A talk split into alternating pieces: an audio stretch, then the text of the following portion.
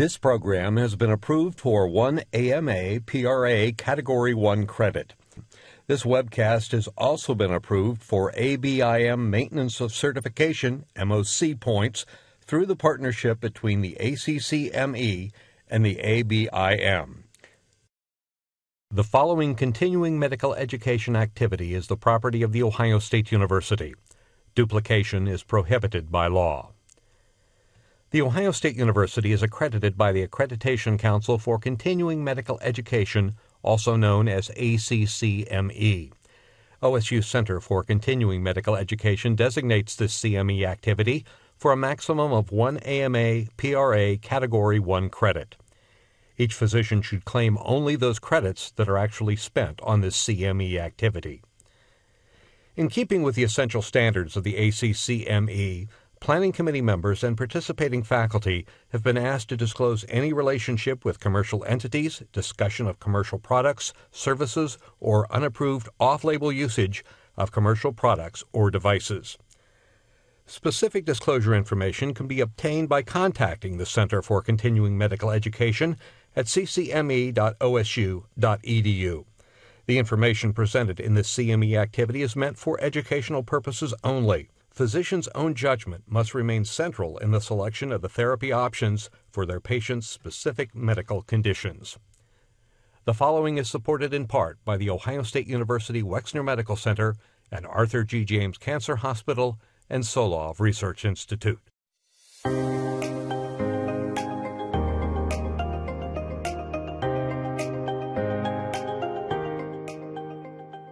Polycystic ovary syndrome that's today's presentation with the following distinguished faculty. From the Ohio State University Wexner Medical Center and Arthur G. James Cancer Hospital and Solove Research Institute. And now, our medical editor and moderator, Dr. Jing Jing Mao. Hyperandrogenized women have fascinated physicians and artists alike for a millennia. For example, the god of the Nile, Hapi, is described to be a bearded, overweight man with a woman's breasts one of the only two female pharaohs, Maatkare Hatshepsut of Egypt, was described to be hirsute. In Macbeth, Shakespeare wrote, You should be a woman, and yet your beard forbids me. Physicians have linked hirsutism to amenorrhea since 1400 BCE. Hippocrates described two cases of women with beards and masculine body types who also had amenorrhea and then succumbed to an early death. In subsequent years, other physicians have published similar findings of women with menstrual irregularity and masculine features. Fast forward now to 1721. Italian physician Antonio Vallisneri described a plump, infertile woman with shiny, white, lumpy ovaries that were as large as a dove's eggs, which is larger than normal. He was the first person to describe the morphologic features of polycystic ovarian disease. The typical features include ovarian enlargement, thick pearly white capsule with numerous subcapsular cysts. Since then, numerous case reports through history point to the same disease. In 1879, Lawson Tait even described performing bilateral oophorectomy to treat a woman with symptomatic cystic degeneration of the ovaries. Although such drastic surgery was not popular, the other contemporary options to treat included resection or partial resection of the ovary or puncturing the cysts on the surface of the ovary. The underlying cause of this disease was still a mystery. It wasn't until American gynecologists Irving Stein and Michael Leventhal published their seminal report in 1935 that these disparate observations were synthesized into a single condition featuring menstrual dysregulation, cystic ovaries, and hirsutism. This condition soon became known as Stein Leventhal syndrome, today more commonly known as polycystic ovary syndrome, or PCOS. PCOS is the most common endocrine disorder of young women, with rates as high as 26% in some subpopulations. So, to share their expertise in diagnosing and treating PCOS, I've invited two of Ohio State University Wexner Medical Center's PCOS experts. Dr. Loriana Soma is an assistant professor of obstetrics and gynecology, and Dr. Lakshmi Nair is an assistant professor of internal medicine specializing in endocrinology. Together, they care for patients at a multidisciplinary PCOS clinic at the Wexner Medical Center. Loriana, Lakshmi, welcome to MedNet. Thanks. Thank you. Now, Lori, uh, Loriana, I am excited to hear all about PCOS, but what are some of the less known symptoms of the condition? Um, we think about the hyperandrogenism as a common um, cosmetic problem that happens for women, and usually facial hair, like you mentioned. Mm-hmm. Um, but hair thinning can also be a sign of hyperandrogenism, so hair loss or significant hair thinning could be mm-hmm. a possibility. And then fatigue, which can be related to sleep apnea, which is more common in patients with PCOS, could be kind of a subtle symptom. Mm-hmm. Okay, good point. And Lakshmi, what are the overall health outcomes of women with PCOS? So, you know, in my anecdote, I mentioned Hippocrates had two patients who died young. Um, do women with PCOS have worse outcomes? Um, so, good question. Um, it's hard to extrapolate from uh, some of that histo- these historical mm-hmm. cases mm-hmm, sure. to know whether or not they had any other secondary causes. Um, but I think uh, most importantly, uh, the things that can affect um, the longevity or quality of health for um, patients with PCOS, maybe if they develop some of the complications or other comorbidities. Mm-hmm. Perfect. Okay, I'm excited to hear more. Before we get started, don't forget to send us your question using the Ask a Question feature on the bottom right hand corner of the webcast player. You can find all 120 of our current programs on both our website, ccme.osu.edu, or by podcast. Search for MedNet21 CME on your preferred podcast player. Now let's get started. Loriana? Hi, I'm Loriana Soma. I'm a general OBGYN at OSU, and I'll be talking about PCOS with Dr. Nair. Objectives today will be going through the background, including epidemiology, definition, and diagnosis, going through evaluation with history, physical, lab, and imaging workup. We will use gynecology and endocrinology workup and management and cases to illustrate these things, including clinical manifestations, evaluation, and treatment. In terms of background, as Jing Jing mentioned, this is the most common endocrine disorder among reproductive age women. Depending on what population you're looking at and what diagnostic criteria, it can be from 5 to 26 percent. There are different PCOS phenotypes and variations, so patients can present to different specialists depending on what their symptoms are. And it can be difficult to get a diagnosis for a lot of these patients because of the variable symptoms, and there's not a very consistent approach to care, so that leads to frustration for both patients and the providers. So we definitely need to work on improving our care for these patients. They have reproductive, metabolic, and psychological health issues. PCOS is defined as a disorder characterized by hyperandrogenism, ovulatory dysfunction, and polycystic ovaries. Um, there isn't a universally accepted criteria or di- diagnosis, which I'll be going over next. Um, the the illustration on the right of the screen shows the polycystic ovaries, and then the ultrasound, um, kind of the bottom part of that ultrasound picture shows an ovary with a peripheral follicles. We talk about the string of pearls. Um, that's a polycystic ovary. So these are three different diagnostic criteria that have evolved over time.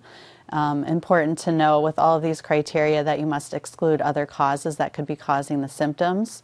So in 1990, the NIH um, proposed their criteria, which required both chronic anovulation and hyperandrogenism. And important to note that the hyperandrogenism could be either biochemical or just clinical signs. In 2003, the Rotterdam criteria came out, and this requires two out of, three of the criteria oligo or anovulation, hyperandrogenism, and polycystic appearing ovaries on ultrasound.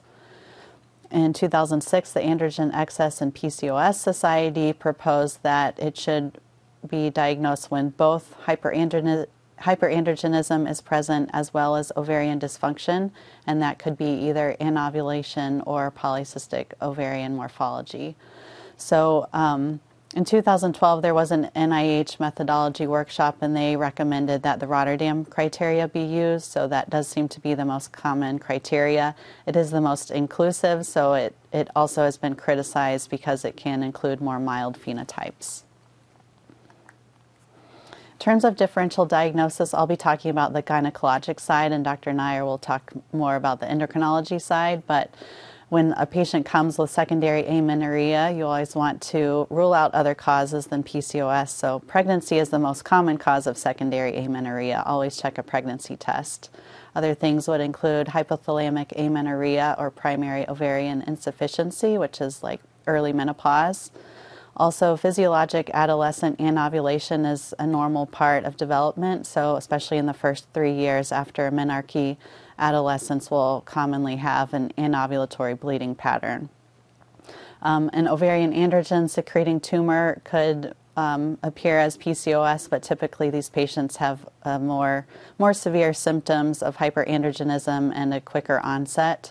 And then another common um, another common population would just be patients who have gained weight or are obese. They can have anovulatory bleeding on their own, but not necessarily have PCOS. So I'll start with my case. This is patient LS. She's a 32 year old G0 who had secondary amenorrhea with no period for six months. She also complained of an increase in facial hair, acne, and weight gain. She has no significant past medical or surgical history. Her family history is significant for diabetes, hypertension, heart disease, and lipid disorder. So, clinical manifestations for PCOS patients include reproductive abnormalities and hyperandrogenism. for the reproductive side, menstrual disorders or not getting a period are common, as well as infertility. I'll later be talking about pregnancy complications in women with PCOS, and then polycystic ovaries are a sign. In terms of hyperandrogenism, oftentimes these patients will have complaints of hirsutism with excess hair on their face, chin, upper lip, or sideburns, as well as potentially their, their chest or their abdomen. Acne can be a sign, and then male pattern balding can be another symptom. Other manifestations include metabolic issues and psychiatric disorders. A majority of women with PCOS are also obese, and there is a high risk of insulin resistance and progression to prediabetes or diabetes in patients with PCOS that is also um, independent of obesity. Non alcoholic fatty liver disease can happen, as well as metabolic syndrome and dyslipidemia um, is, is a risk, as well as cardiovascular disease and sleep apnea. For the psychiatric disorders, both depression and anxiety are more common in PCOS, and eating disorders can occur as well, including bulimia or binge eating disorder. For your evaluation, you should start with a history for a patient and get a good menstrual history, including when they started their period, what the bleeding pattern has been, and how long their cycles are if they're getting a bleed regularly. Um, ask them about pregnancy. Have they been pregnant before? Have they had trouble getting pregnant or required infertility treatment? If they have symptoms of hyperandrogenism, when did those happen? How long have they been going on and what changes have occurred? Ask about their medications and family history, including history of PCOS, diabetes, heart disease, um, infertility, and lifestyle factors are important to ask about too, including nutrition, physical activity, and their sleep. So, for our patient on physical exam, she had a normal blood pressure, weight of 161 pounds, BMI 27.6. She had acanthosis behind her neck, there was mild hirsutism and acne scars on her face. She had a normal pelvic exam. Labs and a pelvic ultrasound were ordered for further evaluation. PCOS patients, when you evaluate them, you should assess for hyperandrogenism, look at their um, symptoms of acne. There's not a standard um, scale for acne or um, balding, but in terms of hair on the face or the body, you can use the Ferriman-Gallwey scale. scale. A pelvic exam is important to exclude clitoromegaly or enlarged ovaries because those can be a sign of an ovarian tumor. And then signs of insulin resistance would include acanthosis, nigricans, and skin tags. You would also want to evaluate for signs of Cushing syndrome, um, like abdominal striae, hypertension, uh, buffalo hump, moon facies. Lab evaluation, again, you want to exclude other common causes of amenorrhea with a pregnancy test first. Also, check for a TSH and prolactin, and an FSH, LH, and estradiol will help to evaluate for hypothalamic amenorrhea. Um, you would want to order serum androgens uh, total testosterone and free testosterone, um, as well as DHEAS. That's an androgen that's secreted from the adrenal gland and can be elevated in PCOS. And you should certainly exclude other endocrine pathology, Dr. Nair will talk more about that. So our patient had um, overall most of her her secondary labs were normal. She did have elevated testosterone and she had a negative pregnancy test. So PCOS was confirmed for her based on her hyper, hyperandrogenism and um, anovulatory or amenorrhea, amenorrhea. This is her ultrasound. It showed, I don't have an image of the ovaries, but she did have mildly enlarged ovaries with peripheral follicles bilaterally. And this part of the ultrasound shows a thickened endometrial stripe measuring 1.55 centimeters, which was concerning for endometrial hyperplasia, which I will talk about more. Her lipid panel um, was done after her diagnosis was confirmed. It does show dyslipidemia. She had diabetes screening, which was normal with an A1C and a two hour glucose tolerance test. She had a negative screen for sleep apnea and depression, and an endometrial biopsy was done due to the thickened stripe, and this showed complex hyperplasia without atypia. So that is an overgrowth of the endometrial cells, which are abnormal and without treatment can um, progress to cancer, which is a, this is a higher risk for patients with amenorrhea and PCOS. So after a patient is diagnosed with PCOS, you should do a cardiometabolic risk assessment with blood pressure, weight, and BMI, as well as check, checking their fasting lipids and diabetes screening. Um, we recommend using a two hour glucose tolerance test because it gives more information about the way that the body's processing sugar and glucose tolerance. if a patient is wanting to pursue pregnancy, you can check on her ovulation um, by kind of going through the menstrual history and timing of cycles. You can also check luteal phase progesterone. That should be timed about a week after expected ovulation to confirm that the patient has ovulated. And an AMH is potentially helpful in this patient population, but I'm going to talk more about that later. You should screen for depression and anxiety as well as sleep apnea since these problems are common. For the patient, it was recommended for her to work on lifestyle changes with healthy eating and exercise. She was given a Provera challenge to help provoke a bleed. Um, this is done with Provera 10 milligrams once a day for 10 days, and it should cause bleeding within one to two weeks after, after completing the medication. She had a hysteroscopy, dilation, and curettage, which showed complex hyperplasia with focal atypia. because of this um, this was done to make sure that she didn't have cancer underlying with the endometrial hyperplasia. And she was given treatment with Megace, which is a um, high dose progesterone to help keep the lining thin and prevent progression. The plan was made for repeat pelvic ultrasound and repeat endometrial biopsy to evaluate the hyperplasia. So, patients with PCOS cycle management is an important treatment um, in order to help these patients have a more predictable bleeding pattern and also to protect the endometrium so they don't um, develop hyperplasia like this patient. It's important to tell patients that lifestyle changes can help with cycle regularity, even 5 to 10% weight loss can help with that. Um, medication wise, combined oral contraceptives are the first line treatment um, both for they can help with cycle management as well as the hyperandrogenism. And you should definitely make sure that a patient doesn't have any contraindications to estrogen before starting these. That would be things like migraine with aura, smoking in a woman who's over age 35, a history of blood clots. Um, I listed some of the progesterones here, which are lower androgenic progesterones. Um, if a patient is not able to take a combined oral contraceptive, progesterone only options are also available. So, someone who's hoping to pursue pregnancy, um, if they're not getting a period on your own and they don't want to be on birth control pills, could take cyclic Provera. Uh, that's given every one to two months, a 10 to 14 day course to provoke a bleed. You can also use an IUD, Depo-Provera, Nexplanon progesterone birth control pills or higher dose progesterone like Megace if hyperplasia is present or if heavy, um, heavy bleeding is a problem.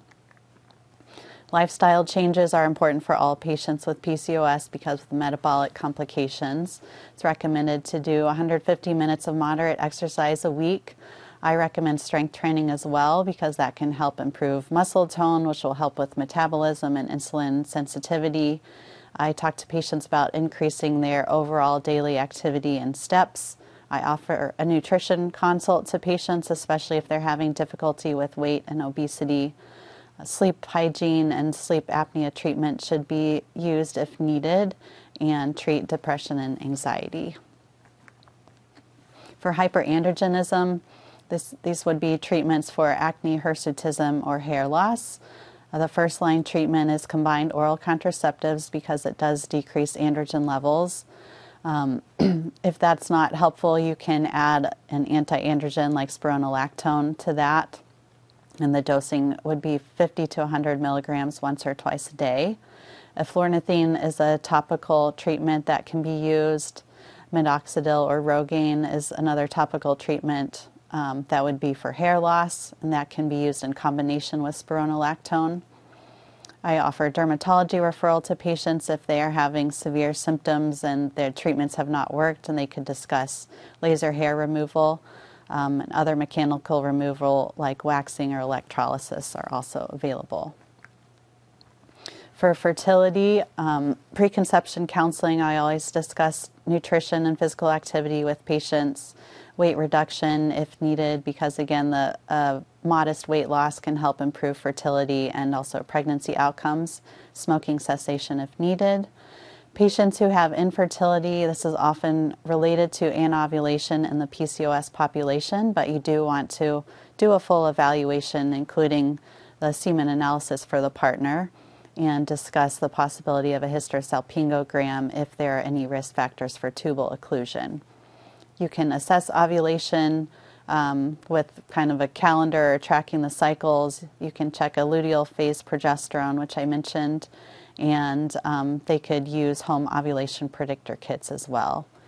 If they do need help with ovulation, letrozole is the first line um, treatment. That's an aromatase inhibitor, and it has been shown to be more effective in PCOS patients, more effective than Clomid. Um, so to start that, you can use 2.5 milligrams of letrozole starting on day three, once a day for five days, and then assess if they're ovulating on that dose increase it if needed up to 5 milligrams or 7.5 milligrams. And if, if that's not successful after three to six cycles, then would refer to an REI doctor. So, our patient, her outcomes included weight loss after working on exercise with her trainer and dietary changes. Her lipids started improving, as you can see. She had a repeat endometrial biopsy, which was benign, and a normal ultrasound. So um, this patient wasn't pregnant, but in terms of pregnancy, there are higher risks in PCOS patients. They have a higher rate of miscarriage, higher rates of gestational diabetes, preeclampsia or hypertension, preterm birth, multiple gestation, C-section, and depression. And they are also higher risk in the postpartum time frame, including thrombotic disease, preeclampsia, heart failure, cardiomyopathy, and postpartum depression or anxiety. So, looking to the future, um, AMH level may eventually be part of our diagnostic criteria, but it is not yet. It is a hormone secreted by the granulosa cells and it correlates with ovarian reserve and ovulation potential. It is significantly higher in PCOS, so um, there are thoughts that this could be an alternative to an, an ultrasound since ultrasound is is operator dependent, can be limited with some patients, especially obese patients, and can be sometimes difficult to confirm polycystic ovaries. Um, currently, there's no international standard with cutoffs for a diagnostic criteria with AMH, but hopefully in the future we will have that. And then I wanted to mention inositol as well. It's a B complex vitamin a dietary supplement, which has been studied in the PCOS population, can be used as an insulin sensitizer. So it is an alternative to metformin if patients are having side effects from metformin. It can potentially improve um, cycles and insulin sensitivity, ovulation, and when used in pregnancy, potentially decrease the risk of gestational diabetes. So it can be used in patients who are um, pursuing pregnancy, pregnant, or not pursuing pregnancy. So that's the end of my portion, and I'm going to hand it over to Dr. Lakshmi Nair for the endocrinology. Oh, sorry. Thank you. Um, my name is Lakshmi Nair, and um, I'm an endocrinologist at Ohio State and also uh, specialize in PCOS. Um, just to take us back again to the diagnosis of PCOS, focusing on the Rotterdam criteria, um, regardless of which guidelines you use, uh, you do have to exclude other causes. And um, th these were alluded to um, in the first part of this talk, um, but I wanted to review some of those points again um, because it's important to understand that PCOS um, may uh, mimic other endocrinopathies. as already mentioned, do not forget to exclude pregnancy uh, thyroid disease or hyperprolactinemia. It could be um, from a pituitary tumor or medications. Um, other things to consider are congenital adrenal hyperplasia, um, as mentioned already, hypothalamic amenorrhea, primary ovarian insufficiency, um, an adrenal, androgen secreting tumor, whether it be from the adrenal gland or the ovaries. Um, depending on the acuity of presentation and severity of presentation, you might um, consider that as a diagnosis uh, Cushing syndromes and the Cushing syndrome in the right uh, patient population, um, and uh, acromegaly. Um, uh, this just uh, sort of tries to summarize some of the distinguishing features of some of these other endocrinopathies and what might um, clue one into considering another diagnosis for these patients. Um, and how there is significantly an overlap um, between the symptoms um, that a patient might present with and PCOS. Um, and this is why I think a history and uh, a, really in-depth history is very important for these patients. Um, some of the uh, diagnostic tools that can be used are also listed in this table as well. Um, I think it's very important to understand how this is a, a multi-system dysregulation. Um, you know, we have we the name comes as PCOS, um, but it's not focused primarily on the ovaries. There is a hypothalamic dysregulation, as mentioned, the polycystic ovaries, potentially an immune system dysfunction, insulin resistance at the skeletal, skeletal muscle and the liver, vascular inflammation, and adipocyte disruption. And understanding that this is a um, sort of uh, multi system dysregulation can help um, in evaluating risks for these patients. Um, and then multi the multiple different signals that might be disrupted and contributing to the manifestations for these patients uh, that result in elevated androgens, insulin resistance, and obesity that we might see um, phenotypically for these patients. Um, I'd like to highlight the insulin resistance, which is very common in PCOS. Um, and these women are more insulin resistant than weight matched control women. Um, and this includes peripheral insulin resistance, um, insulin sensitivity being reduced in all PCOS women. Uh, their glucose disposal is decreased compared to weight match controls. This defect is worsened by obesity, as is the um, hepatic insulin resistance. And insulin um, impacts androgen levels and vice versa simply because insulin reduces sex hormone binding globulin, therefore uh, making more free androgen uh, available for the systemic presentation. Um, you see this in 75% of lean and 95% of obese or overweight women with PCOS. Um, and its uh, prevalence of gestational diabetes, and impaired glucose tolerance, and type 2 diabetes is much higher in these patients. Um, again, regardless of BMI, this is something that we need to consider for these patients, but certainly exacerbated um, with a higher BMI um, and higher for uh, certain subpopulations as well.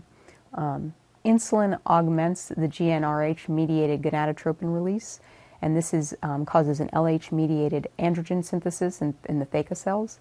And this anti Mullerian hormone stimulation that was already mentioned, this all contributes to follicular arrest and ovulation disruption. So you can see the connection with insulin and um, ovulation here as well.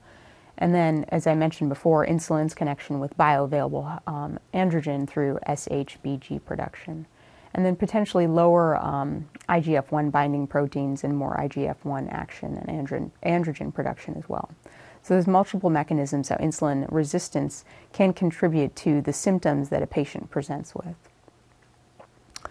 Um, so all of these patients should be tested for insulin resistance and components of metabolic syndrome, including the glucose disturbances, dyslipidemia, hypertension, evaluation for uh, waist circumference, BMI, and non-alcoholic fatty liver disease.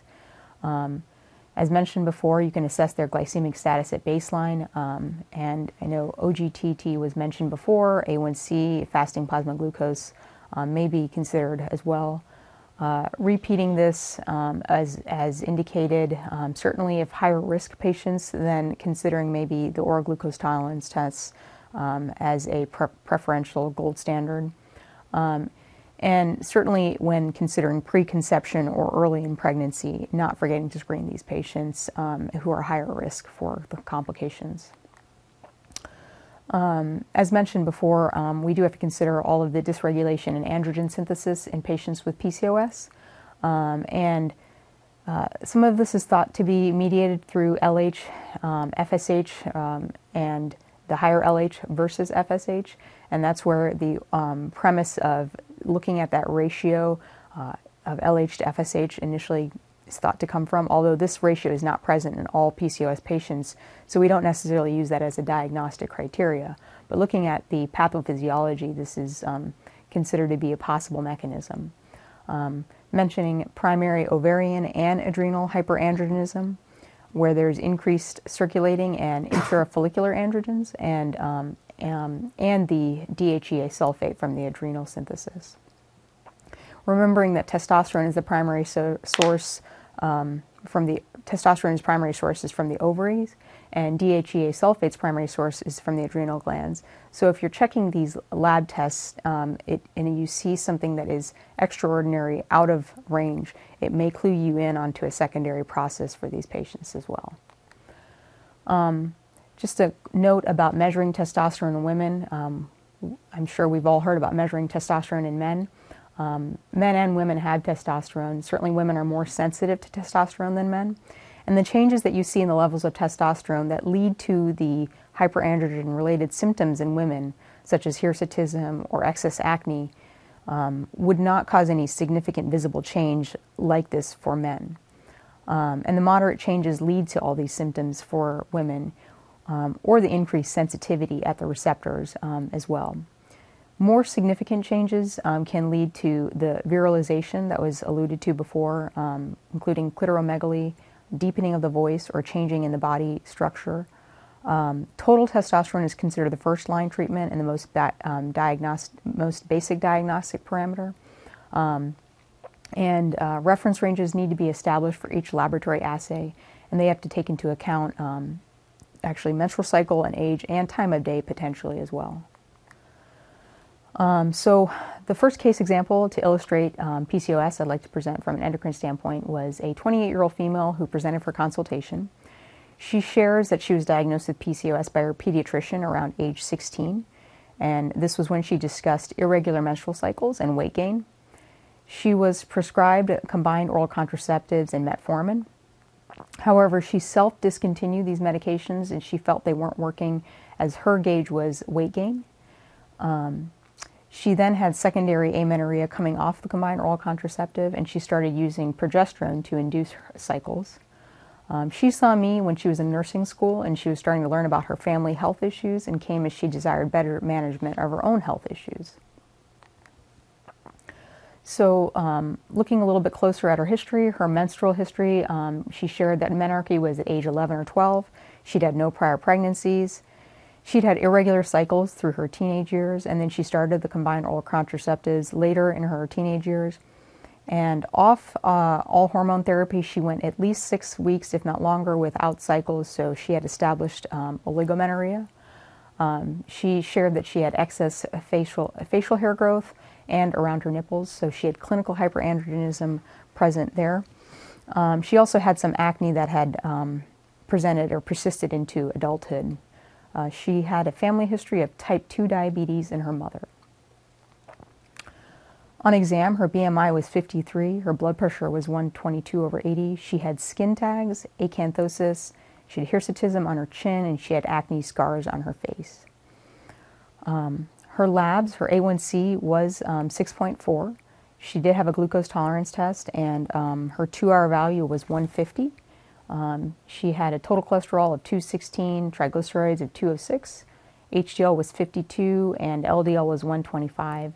Her testosterone was 87, an upper range of normal for that lab was 60. She had uh, normal TSH, prolactin, 17 hydroxyprogesterone, and a late night salivary cortisol that were all normal. So her labs showed elevated A1C with impaired glucose um, tolerance because her uh, two hour glucose was greater than 140. She had mixed hyperlipidemia and she had hyperandrogenism. She actually did have a pelvic ultrasound as well. This showed thickened endometrial lining, increased ovarian volume, and multiple follicles, follicles in the periphery of the ovaries, that string of pearls that was discussed earlier. So she also had the PCO morphology. So she actually met all the criteria for PCOS. Um, this patient was started on metformin. She had diarrhea on the immediate release form, uh, but she did tolerate an extended release form. Um, she was started on liraglutide, and this was titrated up to 1.8 milligrams a day. She did start to exercise. She was lifting weights two times a week and kickboxing and then tracking steps, and she had cardio as well several times a week. She started with meal planning and she was um, working on eliminating regular soda, which was one thing that we identified, and she was tracking calories. Um, she had lost, at one year, she had lost 35 pounds. She was tolerating her metformin and liraglutide. Her A1C had improved to 5.4. She was starting to have menstrual cycles every month, even prior to being on um, uh, hormonal contraception.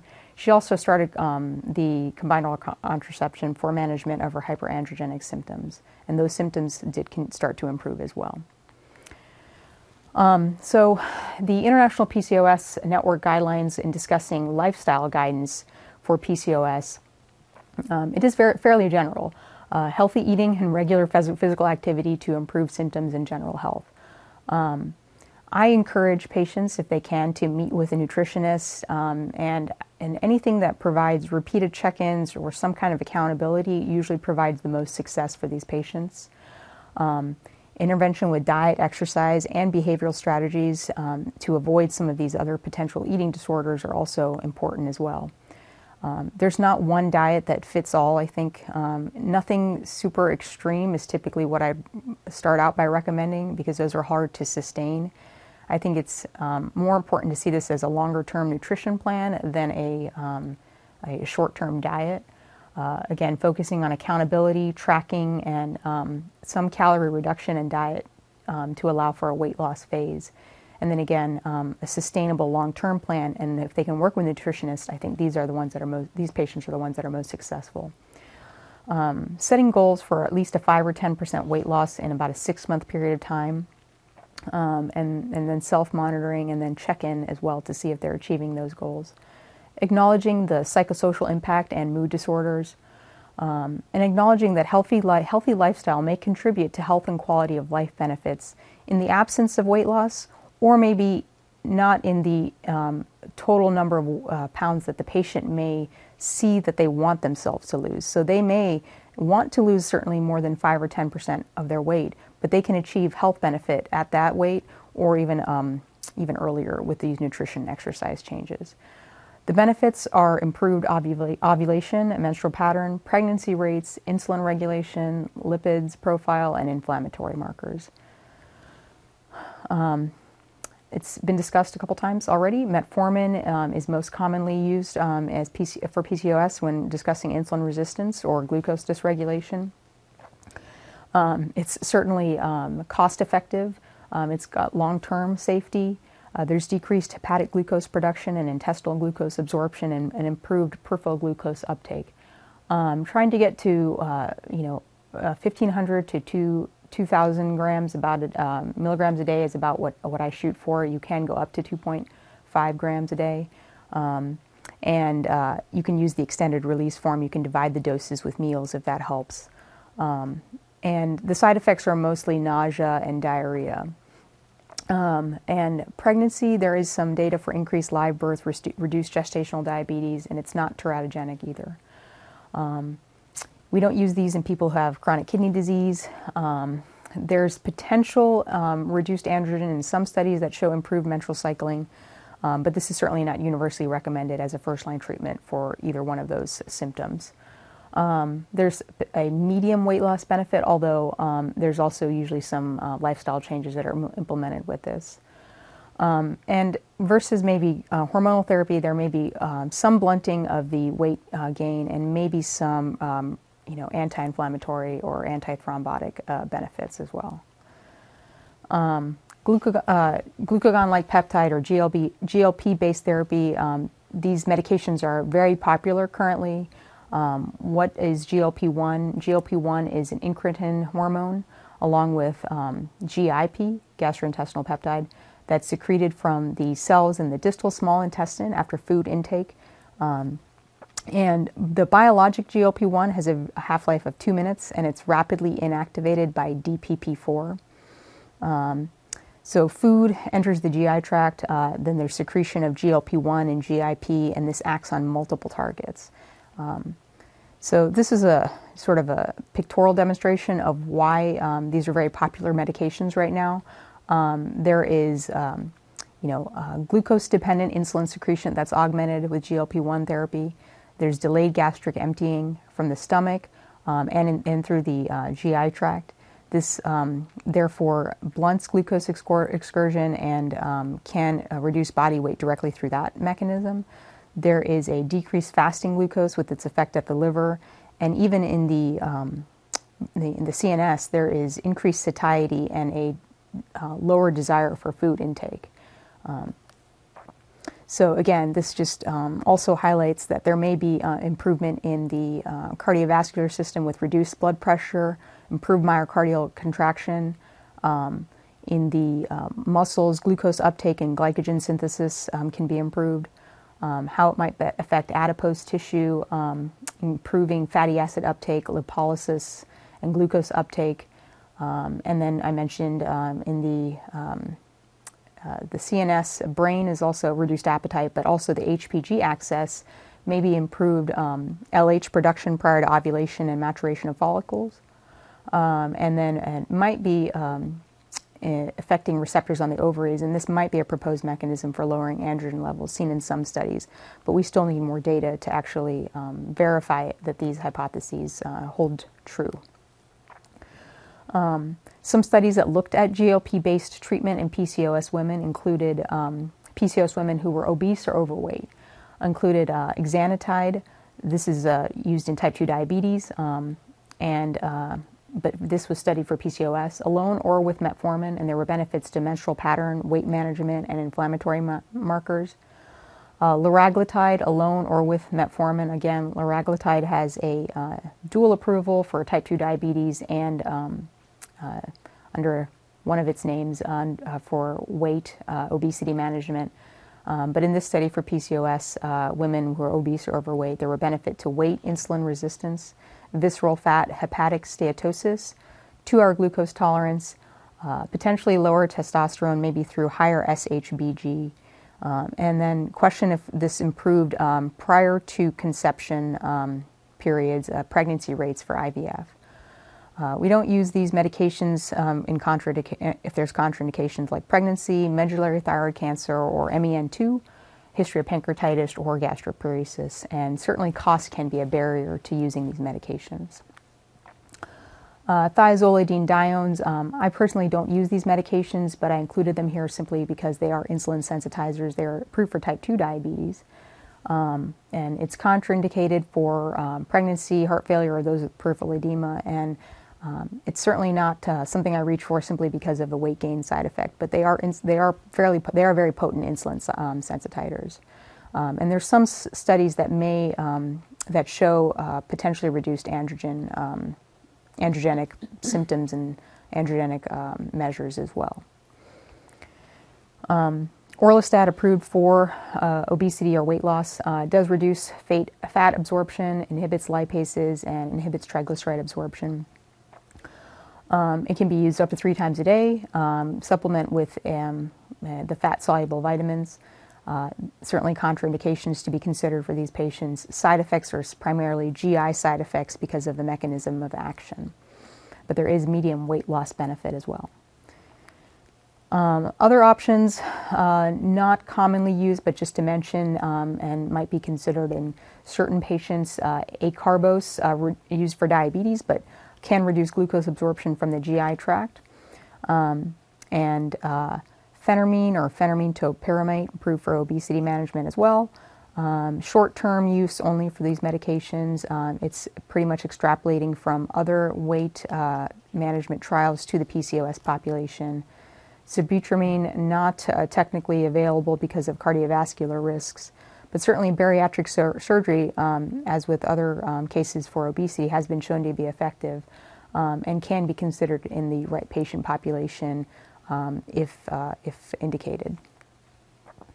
Um, the second case that I wanted to highlight today is to uh, look again at the endocrine, uh, the other endocrine causes of uh, amenorrhea or what might look like PCOS.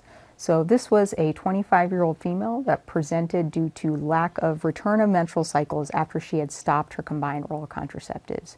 And she had stopped those six months prior to coming to see me. Uh, she was trying to become pregnant without success, um, and so she was referred uh, to me saying, uh, We think she has PCOS. She had menarche at age 11, and by age 13, she had actually started combined oral contraceptives for acne management. Um, she had at least one year of regular menstrual cycles prior to starting her uh, combined oral contraceptives. As mentioned before, the early adolescence is kind of a hard time to establish a pattern, but she, she thought she had regular cycles prior to that. Um, since stopping, she also no- since stopping her birth control, she also noticed a 26 pound weight gain in eight months, um, with uh, 10 to 15 pounds of that in the last six months. She had more fatigue and more worsen and, and essentially new acne. Um, she hadn't noted hirsutism, headaches, vision changes, nipple discharge, or any hot flashes. Um, just prior to coming to my clinic, she was prescribed uh, the progesterone or Provera. She took a 10 day course and had a very light two day cycle. so she was referred uh, with these labs already. She had an elevated total testosterone, it was 106.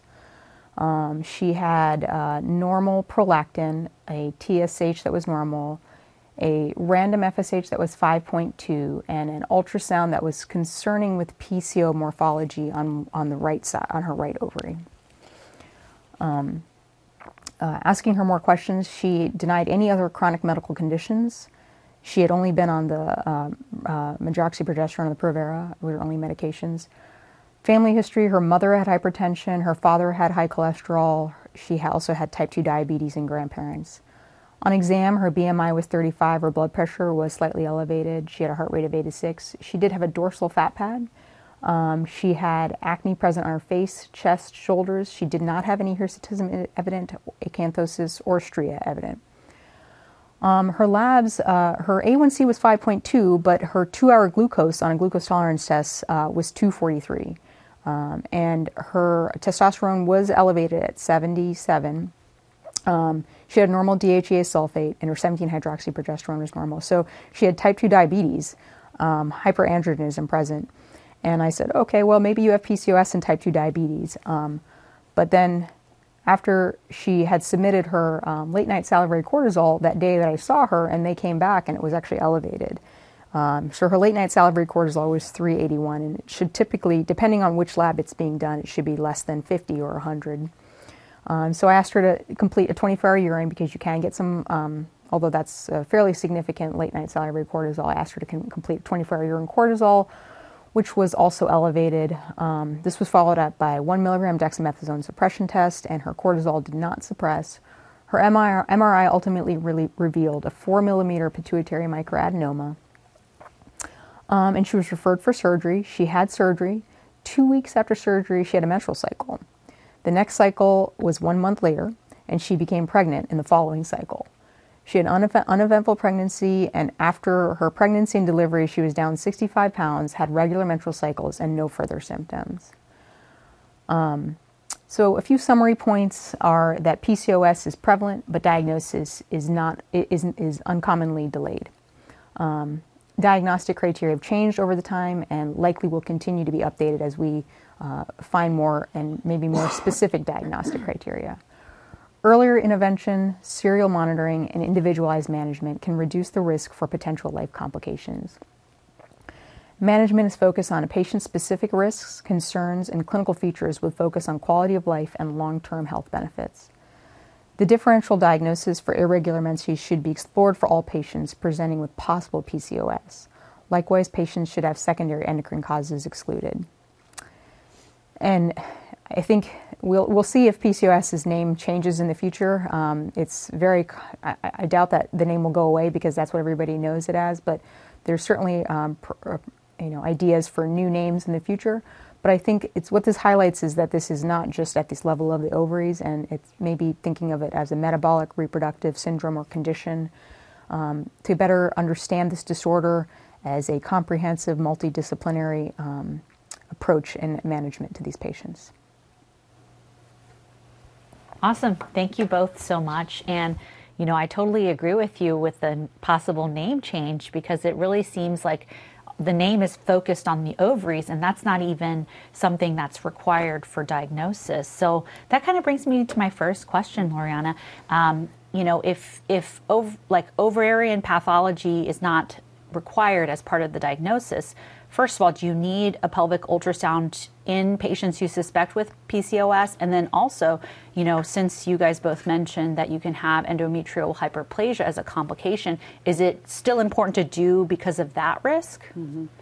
Yeah, you're right. You can get a diagnosis without the ultrasound if there's hyperandrogenism and anovulatory bleeding. Um, but it seems like in a lot of patients there is some reason to do the ultrasound, whether or not they're having persistent heavy bleeding after months of amenorrhea, or if they just have no period and you are worried about mm-hmm. hyperplasia in the population. And then we also know that patients that have classic PCOS with all the criteria have higher risks of complications. So mm-hmm. I often add an ultrasound if it hasn't been done, but it's not necessary for the diagnosis. Okay, great. And then, Lakshmi, I know you went through a bunch of meds, and that was super helpful. Um, but for metformin, you know, like as you said, it's indicated for um, diabetes and prediabetes. Mm-hmm. Is there any benefit in women with PCOS who don't have insulin resistance? So I think um, not uh, not specifically that we can you know uniformly recommend. Uh, we typically do use it for um, either lean or overweight or obese uh, PCOS patients that have insulin resistance or some glucose disturbance. In the absence of all of that, um, there isn't really clear data that shows specific benefit. Um, I will say that patients will, um, you know, on a case by case, you know, uh, basis, if they've already been on metformin, share that they feel that it has helped with either menstrual regularity or weight management. Um, but uh, that isn't necessarily the universal recommendation. Okay. And then also, kind of um, related to the diabetes bit, um, I know you guys kind of stressed that the the oral glucose tolerance test is the preferred test for PCOS patients, but it's obviously a lot less convenient. Most of us can't do that right in our office. The patient has to be fasting. So, is um, is fasting blood sugar or hemoglobin A1C still okay to use, or or uh, should we really be pushing these women to get the OGTT? Yeah, I mean, I think we're in a unique situation because we're often sending them for other labs, but certainly recognize that a full uh, two hour glucose tolerance test has its limitations. Um, I think um, in certain patients with that are high risk, um, you might certainly consider the r- true uh, original gold standard of a two-hour glucose tolerance test. Uh, fasting glucose or A1C uh, certainly can be elevated, but it's typically later in that um, you know development of insulin resistance and progression to diabetes, and that's where the glucose tolerance test does um, have its superiority. Um, so maybe in high risk patients or those who you feel are certainly at risk for the metabolic complications, mm-hmm. considering that as a follow up diagnostic. Okay. diagnostic. Okay, and then if you have one that is positive, like you know your mm-hmm. example patient, um, do you need to repeat it to kind of confirm that type two diabetes? Um, um, you know, usually that that's tough. uh, technically, with the oral glucose tolerance test, that's your gold standard. Um, for an A1C or a fasting glucose, typically we do require them to repeat that to validate that diagnosis. Uh-huh. Um, the case example that uh, was shown here, uh, they were floridly positive, so I don't know that I would have necessarily sure. repeated that. Although her diabetes did resolve after uh-huh. her after yeah, her treatment. yeah, that's so. a pretty remarkable weight loss. That's amazing. Um, and Loriana, um, you know, I know you pointed out some specific um, types of progestins, including drospirenone, um, and I understand drospirenone can have its own anti-androgen effects, which I'm sure is very attractive for PCOS patients. But how do you balance that with the increased rate of, um, you know, blood clots? Yeah, that's a good question. Um, we know that all birth control pills do raise the risk of blood clots for patients, although the absolute risk is still very low. So I think you have to talk to patients about the risks and benefits. Um, I don't generally use drospirenone as a first line because a lot of these patients have other risk factors. But if a patient was coming to me and already on it, um, I would probably talk to her about it. But we know the first the risk for blood clot is highest in the first four months after starting. So if someone had been on it and feels like it helps their acne, um, I might, you know, just let them stay on it. But if I'm going to start one, I would pick one of the other progesterones. Okay, that's helpful advice. and last question, Lakshmi, for um, you know oral contraceptives, how does the combined oral contraceptives decrease testosterone in in these patients? So, um, as I mentioned, you know, men and women have estrogen and testosterone, mm-hmm. and what we really see has to do with um, the sensitivity uh, or response to those hormones. Um, and one of those primary components can be uh, sex hormone binding globulin. And mm-hmm. PCOS at baseline, sex hormone binding globulin is typically lower. And with the hormone therapy, um, it can raise the sex hormone binding globulin, thereby making less free androgen available for its action. Okay. Great. Well, thank you guys so much. That was really helpful overview, and um, I think it was really helpful to hear um, how the experts take care of PCOS patients. So um, hopefully, I can help patients a lot better from now on. Well, we're going to finish up today's program with a final key point from each presenter. Loriana? Uh, my key point would be that this is a very prevalent syndrome and affects quality of life in multiple ways. So it's important to keep it in mind for a differential when patient comes um, with symptoms so that they can get the appropriate evaluation and treatment sooner. And Lakshmi? Um, I just want to recognize that PCOS is um, a very multi-system um, condition that requires input from multidisciplinary folks. We talked from the gynecologic and endocrine standpoint, but certainly uh, dermatology, uh, uh, psychiatry or psychology, as well as, of course, um, you know, their internal medicine or family medicine provider as well. Um, so just highlighting that this is a group effort to help care for these patients and improve their quality of life. Thanks for joining us today. You can claim your CME credit and or ABIM MOC points on our website, ccme.osu.edu, by taking the post test. Next week, I'll be joined by Dr. Andrew Hunley to discuss recurrent urinary tract infections. That's all for today. Thank you for tuning in and farewell until next time.